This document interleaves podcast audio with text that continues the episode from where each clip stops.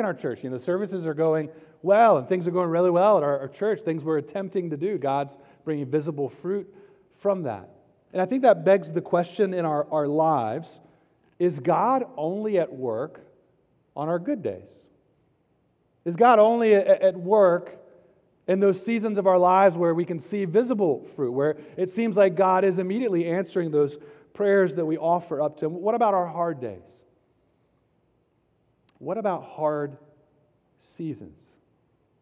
Is God at work in those? Or for the people of God in Christ, our confidence is not in our changing circumstances, but in our unchanging God. We look to the one who, who rules and reigns above every circumstance. He rules and reigns over every problem and trouble and trial that we know this side of glory. We may not be able to answer the question, and really we don't need to be able. We may feel like we need to, but we don't need to be able to answer the question why did God let this happen? We're not going to be able to know that this side of glory, if we'll ever know that. But what we can know is that our God is good, our God is in control. He loves his people, and he never stops doing good to those who love him. That's our confidence in our unchanging God. He's at work in our good days, and He is also at work in our hard days. For those who are in Christ, we find confidence as God draws near to us in those times of, of trouble, that He continues to do good to His people, even in those moments of darkness and sadness and trouble. Well, this fall, we will see those truths illustrated in the book of Genesis in the life of Joseph. It's what I love about these historical narratives, like the book of Genesis. We see real people, real men and women of God in history with real trouble and trials that we face. We can often see our stories in their lives. The things we read about in New Testament epistles, letters that teach us truth and doctrine, we can see that doctrine illustrated in the lives of God's people. And that's what we get to see in the life of Joseph. What's going to stand out as a theme in the life of Joseph is the providence of God. It's a theme we'll see throughout his story. Now, God's providence, it's often referred to as his invisible hand. A hand that's invisible, yet powerful. Always at work, always providing and giving good gifts to his people. A hand that cannot be stopped. That word providence, if you look at it, right, the word provide is in there. It's, it's at the very root of, of providence, that, that God supplies and provides every need for his people. And God's providence, what, what it speaks to, is God purposefully providing for his people. That he works all things together according to the counsel of his will to provide for his people. So, what is the providence of God?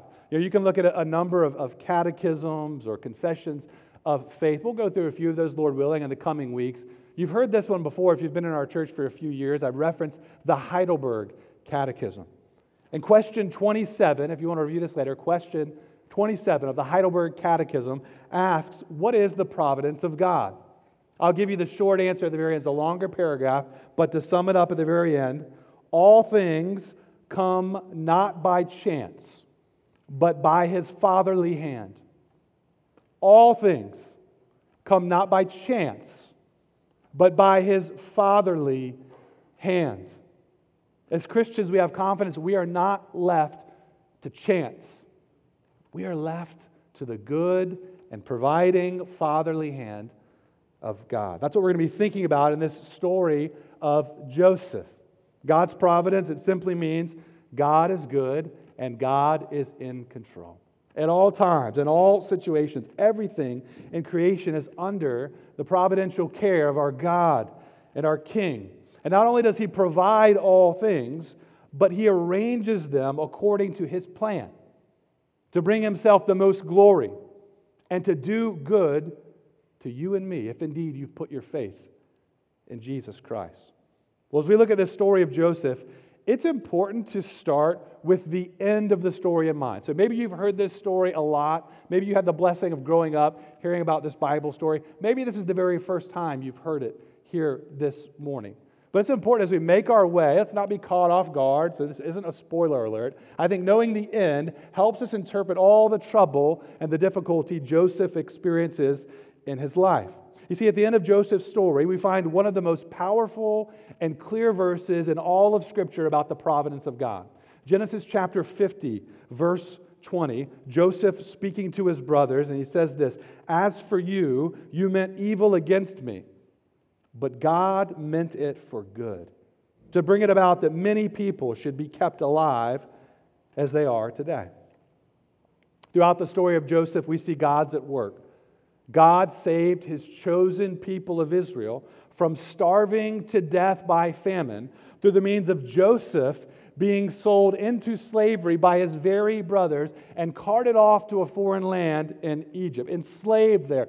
Terrible situation difficult trial, lots of evil, family strife, hatred, jealousy, betrayed by his own family. They meant it for evil, yet God was at work the whole time, working for good. We see that here in the story of Joseph. And we have to start with the end in view. And isn't that the same with our life, Christian?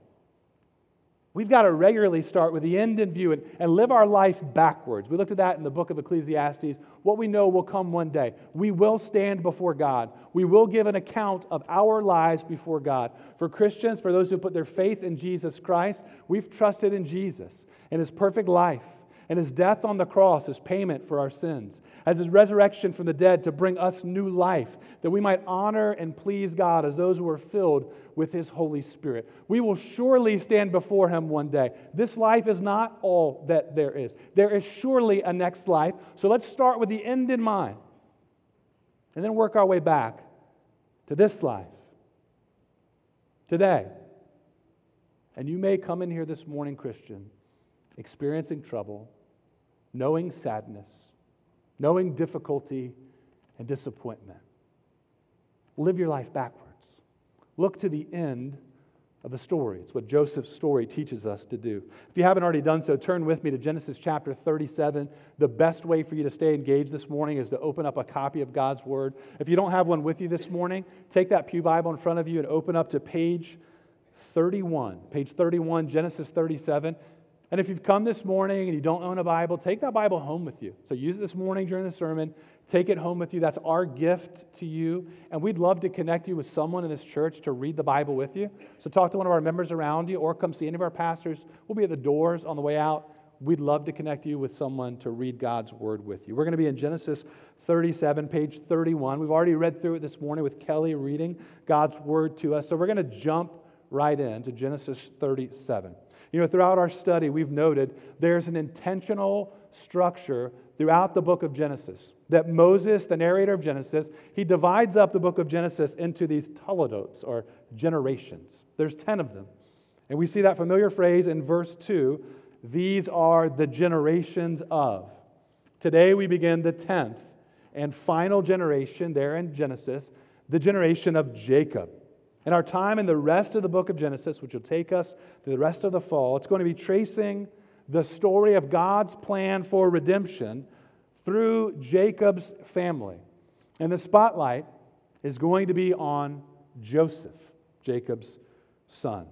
Well, this morning we'll cover chapter 37, starting in verse 2. You may wonder why weren't we in verse 1? We covered that when we ended our study in Genesis. Verse 2, I think, is where this section starts. That's why it says these are the generations of. It starts a new unit, a new story there, the story of Joseph. And as we make our way through chapter 37 today, the main idea that I want you to get from this section of Scripture is this. If you're taking notes, you can write this down. God's people find comfort that He is with us in times of trouble. God's people find comfort that He is with us in times of trouble. We see this theme of God's providence. He's with His people, He guides us in times of trouble, He provides for us in times of trouble, in times of feast, in times of famine. God provides for his people. As we make our way through this passage, there's three lessons that will teach us more about God's providence. That's how we're going to divide up chapter 37. Let's look first in verses 2 through 11. the first lesson we find in verses 2 through 11 God's sovereign choice will stand. God's sovereign choice will stand.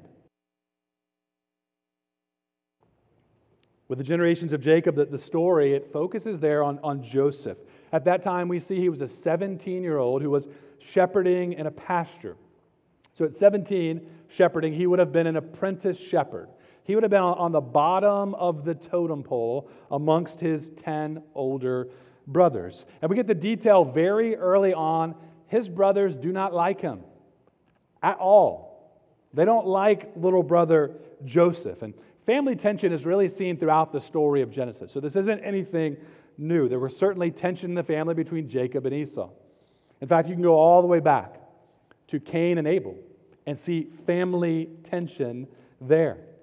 And the first 11 verses of this chapter show us a growing family tension between Joseph and his 10 older brothers. Now, for starters, we read at the end of verse 2 that he brought a bad report about them. Now, perhaps Joseph was a tattletale, snitched on his older brothers. I mean, who likes that?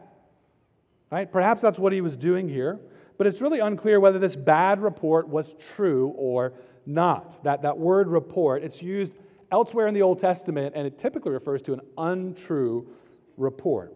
So it could be that Joseph, he didn't give a true account. He kind of made something up to make his brothers look bad. You know, wh- whichever it is, whatever he reported, it clearly causes tension. Adding to that tension, we see that his father Jacob, whose name was changed to Israel, remember that, so we'll see his name used interchangeably throughout the rest of the book of Genesis. But Jacob showed favoritism to Joseph. And favoritism is also something that's not new in the family. Jacob's mother, Rebekah, loved him more than Esau. And, and Jacob loved Rachel more than Leah. So, so Jacob continues this pattern of favoritism. And even though Joseph was his next to youngest son, he was born to, to Rachel, Jacob's favorite wife. Jacob loved Joseph, therefore, more than any of his sons. Now, he shows this love for Joseph by giving them this robe of many colors, or that could just refer to a, a long sleeved robe.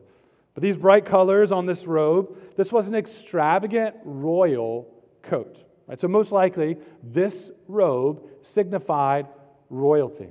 For my study this week, several scholars I read think that this robe points to royalty because the only other time we see this reference to a multicolored or long sleeved robe is in 2 Samuel chapter 13, verse 8, where we see another long sleeved robe worn by King David's daughter, Tamar, who was a princess. So the picture like this is that Jacob marks Joseph off as the future ruler of the family, the one who would receive the majority of the family inheritance. And we read with all of this, the brothers have had it. There in verse 4, they hated him and could not speak peacefully to him. Speaking peacefully to him is offering a greeting, a greeting of peace, shalom. They couldn't even say shalom or hello to him. They didn't want to talk to him, they didn't want to be around him and the tension and the hatred, it continues to grow as Joseph decides to share with them about his two dreams.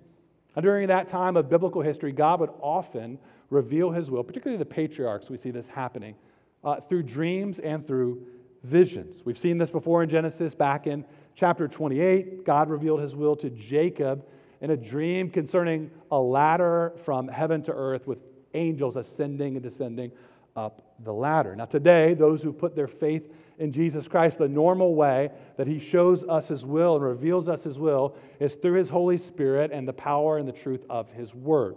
So, God's Holy Spirit and His Holy Word are there to guide all of His people. We read God's Word, we pray, we seek wise counsel from godly people as we seek to make decisions for the future. But here we see that God showed His will to Joseph through dreams.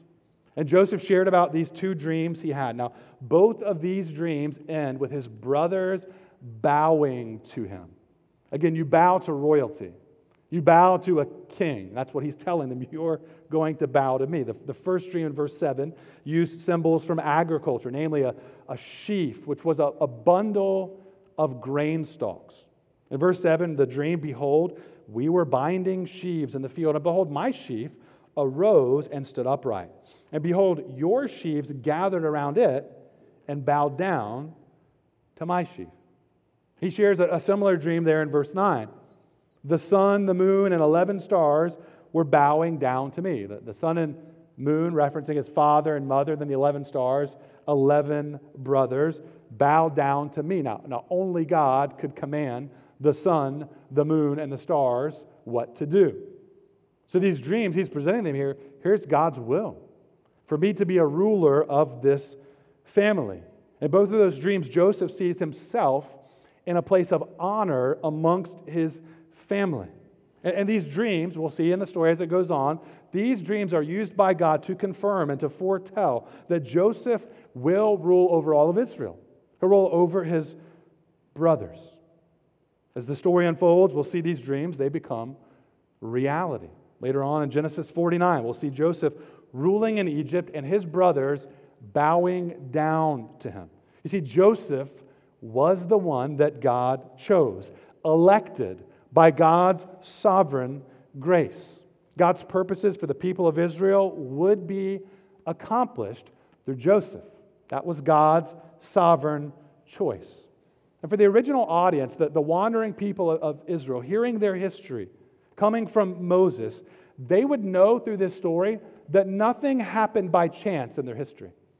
Everything happened according to God's sovereign plan.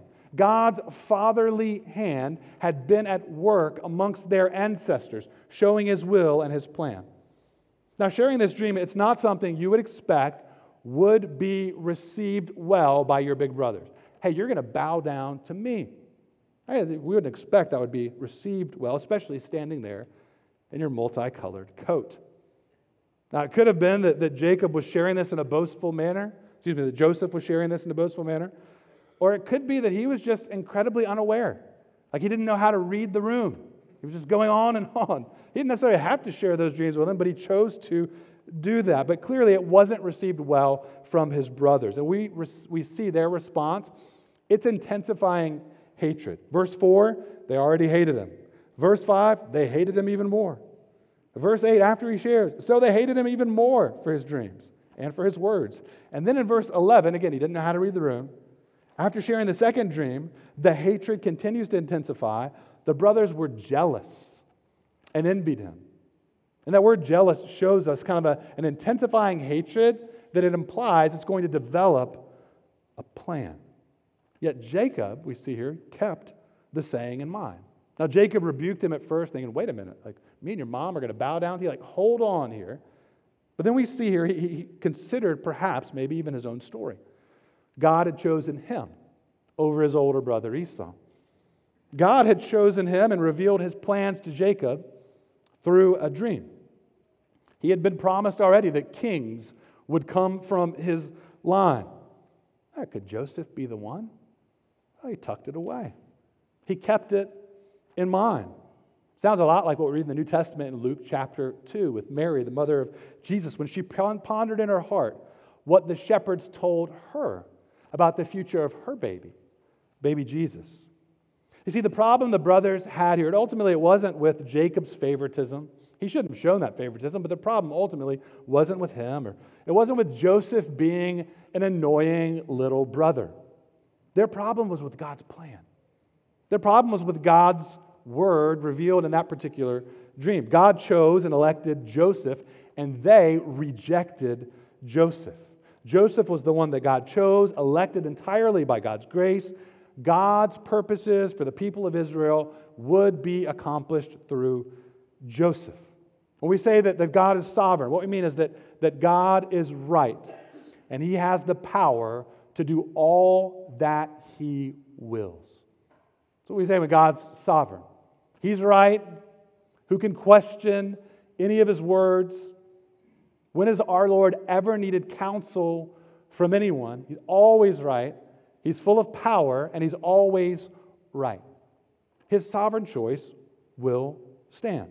Now, his providence is how he goes about delivering that will.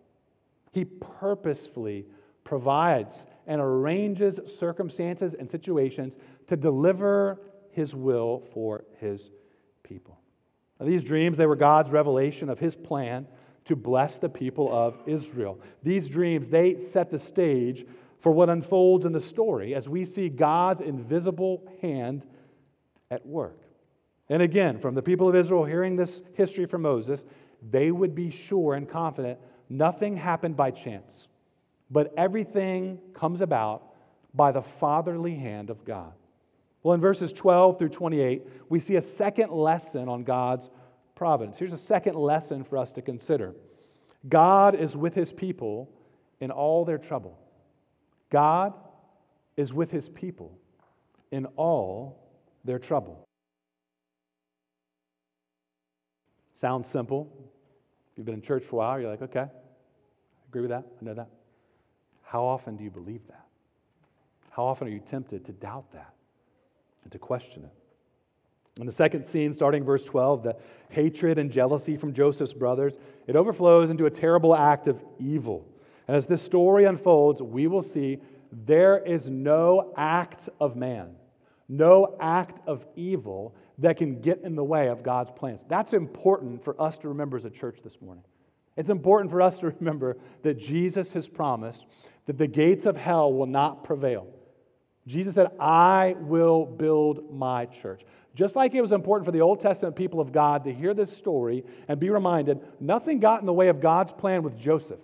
It's important for the New Testament people of God, the church, those who put their faith in Jesus Christ, to be reminded nothing will get in the way of what Jesus has intended to accomplish. He died on the cross to save people from every nation. There are rulers on earth right now, this morning, trying to prevent that, trying to stop that. Brothers and sisters in the Lord in places like East Asia, North Korea, places in Africa that are meeting in silent and secret. I preached in one of those places in East Asia a number of years ago where we had to huddle into an apartment and meet in secret. There are rulers trying to stop the advance of the gospel and the work of Jesus. They will not prevail. We think about this this morning, may we be comforted that God's with us in all his trouble. His, his sovereign choice will stand. God's people needed to know that here in the story of Joseph. Now, the scene begins with Israel sending Joseph to Shechem. That's about 50 miles away, about a five day journey to get to Shechem. And he sends him there to check up on his brothers. And we see that Joseph's response, he immediately obeys. That's important to note because Moses sets up a contrast here. Joseph obeys his father, he's faithful. The brothers, we see poor character throughout. There's a contrast. So it even just highlights God's sovereign choice. He chose an obedient and faithful servant. We see his, his choice is in line with what brings him the most glory. What we read here is a similar theme to the story of Cain and Abel. Joseph was a shepherd. Well, what was Abel? He was a shepherd right? Abel was faithful, he obeyed God. Cain hated Abel. Out of a jealous heart, he killed his brother because of his faithful deeds. It's the same theme here in Genesis 37. Joseph presented as a faithful and obedient son who draws the jealousy of his brothers. Now, as Joseph makes his way to check up on his brothers, look at how God's providence unfolds. 17 year old Joseph wandering on a long journey away from home, away from his father's care. And in verse 15, it just so happens a man found him wandering in the fields. And it just so happens this man who found him knows where Joseph's brothers are. In verse 17, he points them to go to Dothan. That's not Dothan, Alabama. It's about 14 miles away from where they were there in Shechem.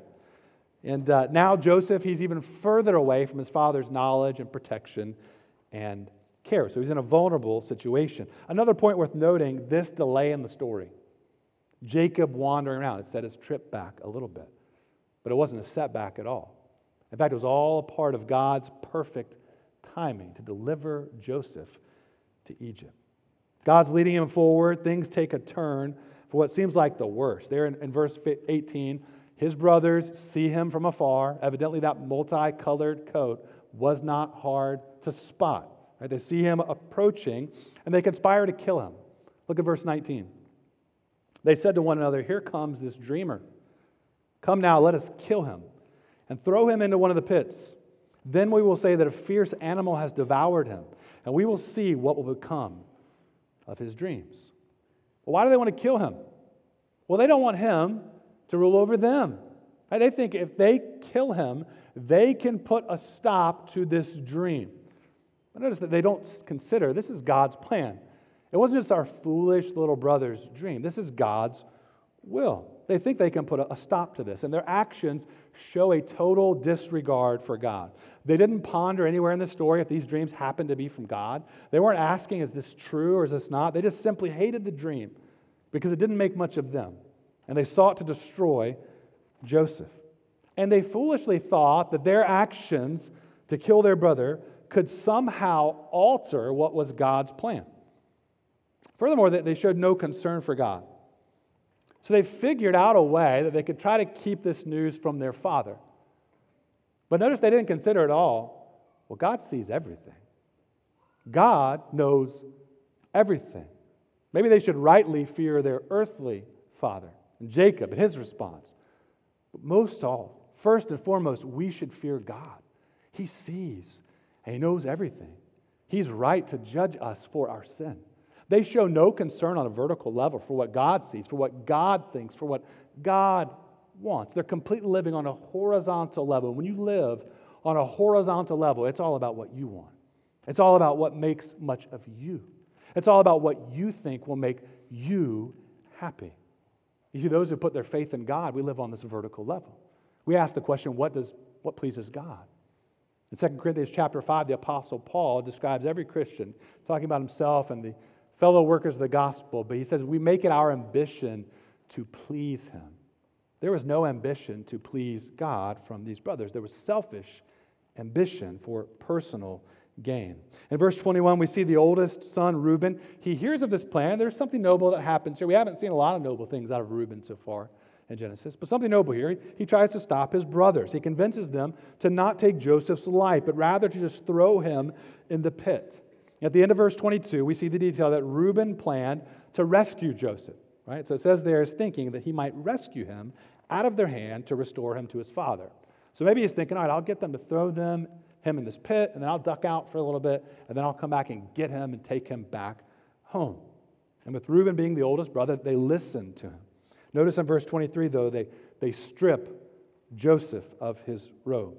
They have none of this idea that he was to be a ruler. They, they threw him in the pit to leave him for dead. Now, the pit most likely was a cistern or a. Well, what are wells typically filled with? Water. I mean, you get thrown in there, you're going to drown, you're going to die. It's going to be your death to be thrown in there. Well, it just so happens, we get the detail, the pit was empty. It just so happens, right? In God's providence, there was no water in it. So Joseph wouldn't immediately die. He was trapped there in a terrible situation, but his life was preserved. And the callousness of this act is captured what the brothers do next. Look there in verse 25. Then they sat down to eat. Joseph's in the pit, presumably weeping, crying out for help. They sit and they eat. It's a picture of heartless selfishness. Leaving Joseph in the pit clearly would kill him. He would die of starvation, yet the brothers eat. No thought of changing their minds, no remorse for what they just did. Every opportunity to say, hey, we shouldn't have done that. Let's get him out of the pit. What were we thinking? But they eat and they carry on. But this isn't the end of Joseph's story. God's invisible hand is at work. And notice it's in this pit that God was at work. That's the location. That's the place that God was at work, in this pit. Now, it just so happens that a caravan of Ishmaelites, again, perfect timing.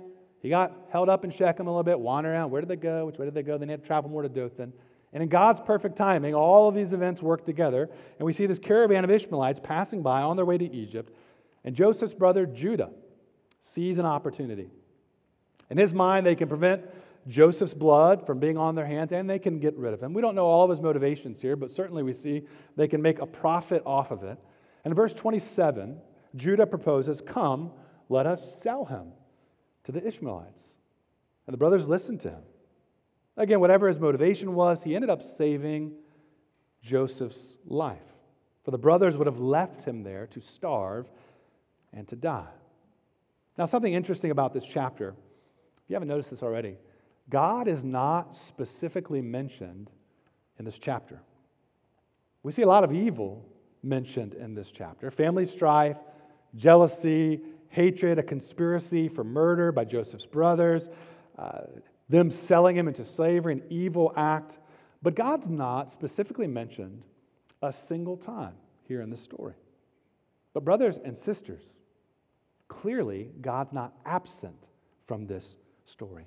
His invisible hand is clearly seen as guiding and providing throughout the story of Joseph. And, Christian, how often do we see that in our lives? When's the last time you wondered, where is God in any of this? Maybe you felt like God was absent. Maybe you felt like His love and His care for you was absent. If we're honest, there are times we experience that. There's times we wonder that. There are moments of suffering or discouragement, moments like we thought about last week in the book of Jude, where we may doubt the truth of God's word. We may doubt his faithfulness to his promises. We may doubt his loving care for us. We may doubt how is God possibly going to work for good out of this situation? Well, brother and sister, again, we're not going to have all of our questions answered this side of glory. This side of glory, we will know suffering.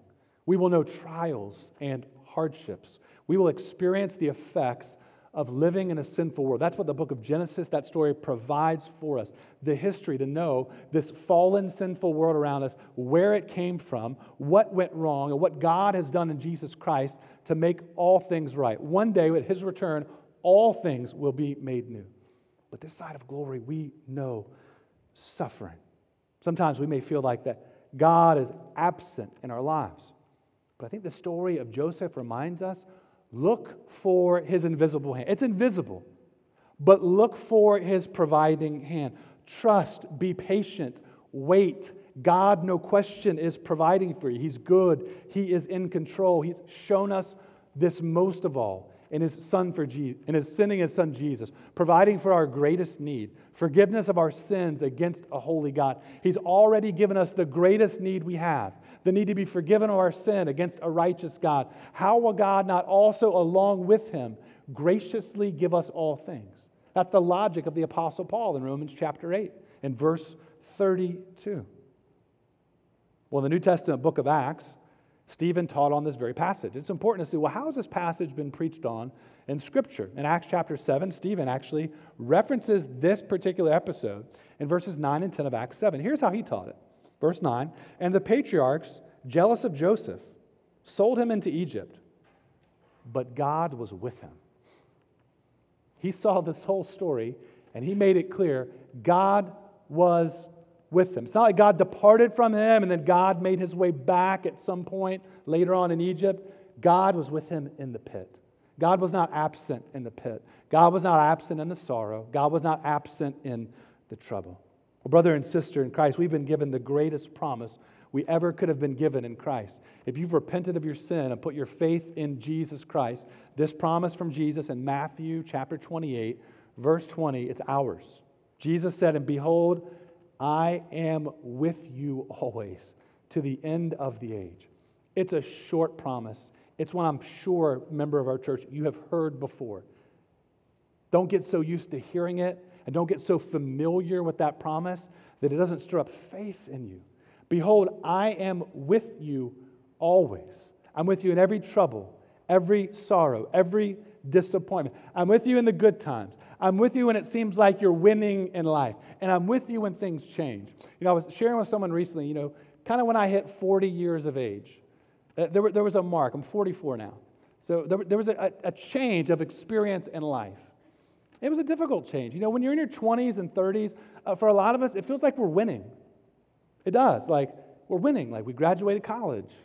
Like we're winning. I got married at 24 years old, winning. I got a house. Things are going well. We're winning, we're winning, we're winning. And there's a point in time, it's for some of us it comes earlier than others. For me, it, it started to come around 40s. Start to lose. We start to lose loved ones. I lost my childhood best friend at 42. I didn't expect that. We start to lose loved ones. I started going to the funerals of my college roommates' parents. And you hit this place in life where you realize maybe winning isn't all that there is to life.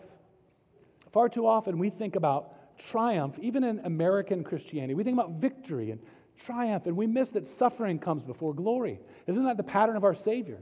That his humiliation came before his exaltation. And so it is for those who follow Jesus. Our humiliation comes before our exaltation. The exaltation is sure. Glory has already been purchased for us. No one can snatch us out of the hand of Jesus if you put your faith in him. But this side of glory, there will be trouble. The hope we find is not that if we just do the right things, if we learn the right things, we'll prevent trouble in our life. The hope we find, God is with us. In Christ, God is with us. He is for us. It isn't just true for Joseph. Christian, it's true for you. If you put your faith in Jesus Christ, and if you're here this morning and you haven't, you haven't put your faith in Jesus, we would love to talk with you more about what it would look like to become a Christian today. To repent of your sin, to change your mind about your sin against God, and to put your faith in Jesus. Come talk to any of our pastors at the door afterwards. Talk to someone who brought you. Consider what it would look like to submit your life to God and to live your life under His providential, fatherly, caring hand. Third and final lesson, verses 29 through 36. 29 through 36. Nothing can stop God from advancing His plans. Nothing can stop God from advancing His plans. To be sure, being sold as a slave to foreigners may not at first have seemed like a rescue. I mean, that was a type of death sentence in itself. Worked to death and then disposed of when he was no longer useful as a slave. God would later deliver him from this, but in the immediate, this isn't like good news in the immediate, right? It's not the end of the story yet. That's why in verse 29, when Reuben returns and sees what happens, he tears his clothes because he knows his brother seems to be as good as dead. Well, how would they explain this to their father? In verse 31, we see they decide, well, we'll slaughter a goat. And they dipped Joseph's robe in the goat blood and sent it to their father to deceive him. If you remember the story of Genesis, where we've been so far, there's a bit of irony here. Jacob deceived his father, Isaac, by slaughtering a goat. Slaughtering a goat to get goat skins to cover up his arms and his neck. There's irony here. His sons deceive him by slaughtering a goat. Now, the brothers didn't have to tell a story, they simply gave him this robe soaked in blood, and Jacob came to his own conclusion. He broke down thinking a wild animal had devoured Joseph. And he went to a season of sadness and mourning. The attempt of all of his sons and daughters, uh, they could not comfort him. He proclaimed that he would mourn until the day of his death when he would go to Sheol, the place of the dead, and see Joseph in the next life. And while the end of the chapter has mourning and sadness, the chapter does not close without a ray of hope. In verse 36, meanwhile, the Midianites had sold him in Egypt to Potiphar, an officer of Pharaoh, the captain of the guard, the one God chose to save Israel, now in place. Joseph, in Egypt, positioned right where God wanted him. For God to use Joseph to save Israel and to save the surrounding nations from death by famine. And when you first read this chapter, it may seem like there is setback to setback to God's plans, right? Setback after setback seems to be happening. But in reality, all of these setbacks were used by God to advance his plan. So setbacks, they're real. We experience setbacks in life, financial setbacks. We go through hard times, sometimes physical setbacks, things we used to be able to do physically that we can't be able to do today. And, and those are real trials and difficulties. But keep in mind a broader and greater perspective. God uses those setbacks, even those setbacks, in the lives of Christians to advance his greater plan forward. The brothers, they thought they had put a stop to Joseph's dream, yet their actions were the very first steps that God used to make these dreams a reality. Well, for those who've trusted in Christ, we can have confidence that God uses even our setbacks to advance his greatest good. And the New Testament, the Apostle Paul taught this truth. Romans 8:28. Please do not let this verse just be a coffee mug verse for you. You know what I'm talking about? It's a coffee mug you buy at a Christian gift shop if those even exist anymore. Right? It looks good, sounds good. It's, something that just makes us, yeah, it's, it's something sometimes, again, we become so familiar with that it doesn't stir up faith within us as it should. Romans 8:28, and we know that for those who love God, all things work together for good, for those who are called according to his purpose. Look at the life of Joseph. Look at the life of Jesus Christ. For those who put their faith in Jesus, your life is now in Him, which means that God's purposes and His plans are being accomplished in your life, period. And that every setback, every failure, every time we give in to temptation, even, that we're called to confess, we see God as gracious to draw us to confession and even to use those failures in our lives to move us forward. You see, Joseph's brothers, they meant all of this for evil, but God meant it for good. And far from stopping or hindering God's plan for Israel, this caravan, caravan of Ishmaelite traders would be the very vehicle that God used to fulfill his plans for Joseph and for Israel. Well, I wonder what vehicle God is using in your life right now that you and I just don't like. Sometimes we have a, a ride in life that's uncomfortable, it's not fun, it's difficult, it's hard, it involves suffering, yet God is using that very vehicle to bring us closer to Him. You see, the last trial that you and I will face, unless Jesus comes back first, which I hope He does, I hope Jesus comes back before you and I die. And I hope you're ready for that moment. If you're not, again, you should be ready. You should get ready today. But the last trial that we will face if Jesus doesn't come back first, it's death. We will all die. And the Christian hope is that because of Jesus, his death buried in the grave, resurrected, raised from the dead three days later, that in him we have victory over death. And then we have victory over sin and Satan and death, which what that means is that, Christian, you will never know a trial that you will not outlast. There's never a trial that will finally conquer you. Every trial gets us closer to glory. And that final trial, when we succumb to that, we will then know glory. All that we've trusted God for in Jesus, all that we've beheld by faith, we will know by sight. We can expect trouble, trials, suffering, yet we can expect God's care in all of it. Now, God has ultimately shown us his provision and his care in sending his son Jesus. Now, I want to close on this. Many scholars, they point to the story of Joseph as foreshadowing of the coming of Jesus. Think about these contrasts, comparisons here. Joseph was a human savior of Israel from death through famine. Jesus, the Son of God, fully God and fully man, came to save Israel from sin. Joseph was rejected by Israel. Jesus came and was rejected by Israel, mocked, beaten, nailed to a cross to die. Judah, Joseph's brother, sold him for 20 shekels or pieces of silver, handing him over to the Gentiles. Judas, Jesus' disciple, sold him for 30 pieces of silver, handing him over to the Gentiles.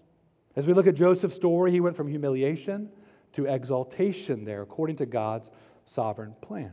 Joseph was as good as dead in a pit, a type of grave, and God raised him from up out of that pit. In that particular sense, it wasn't by a miracle, but certainly by the powerful hand of God, his invisible hand delivering Joseph from the pit. And this theme, it gets repeated throughout the Bible, ultimately building up to Jesus. The humiliation of Jesus that led to exaltation. It was perfectly displayed in Jesus Christ. Jesus, the eternal Son of God, who left the riches of heaven to come down to earth, to live life fully as man and fully as God. He humbled himself to come and live among us. And he humbled himself in obedience, even obedience to the point of death on a cross, dying a death that you and I deserved. God raised him from the dead, up out of the pit of death, exalting him and giving him the name that is above every name, that at the name of Jesus, every knee should bow. And for those who repent of their sin and put their faith in Jesus Christ, we follow him in this humiliation, and we will surely follow him in exaltation. And the takeaway you can have from the story of Joseph is not this was just true for Joseph, but it's true for all of God's chosen people. If you put your faith in Jesus, God is with you, God is for you. He is with you in famine, He is with you in feast. Why should we study the providence of God? What good will it do? Here's the answer from this question, verse 28 in the Heidelberg Catechism that we may be patient in adversity, thankful in prosperity, and for what is future, have good confidence in our faithful God and Father that no creature shall separate us from his love, since all creatures are so in his hand that without his will they cannot so much as move. God is good, God is in control. May we find comfort this morning that he's with us, he is for us in all of our trouble. Let's bow and pray.